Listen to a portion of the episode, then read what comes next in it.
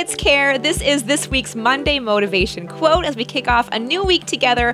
Hopefully, this will help you just have some perspective and maybe some hope in this new week. Today's quote is Don't put a period where God has put a comma.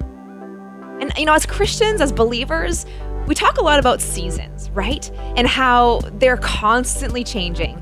And this can be either comforting or disappointing, depending on whether it's a challenging and a painful season or one that you're absolutely loving.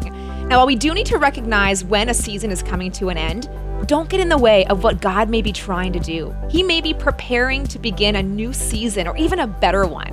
I don't know where you are right now or what kind of season you're in, but if you're facing disappointment or rejection, it is not the end.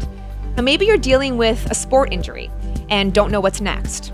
Maybe you've had your heart set on going on an international mission trip, but your paperwork didn't go through and you missed the deadline. Or were rejected from your first choice university, or didn't get the promotion that you applied for. Maybe you're just feeling stuck. The temptation, I think, is to close the door on God's plan but don't give up, don't accept defeat, don't stop praying, and don't settle. Don't get complacent. Don't put a period where God has put a comma, because He's not done with you. Happy Monday.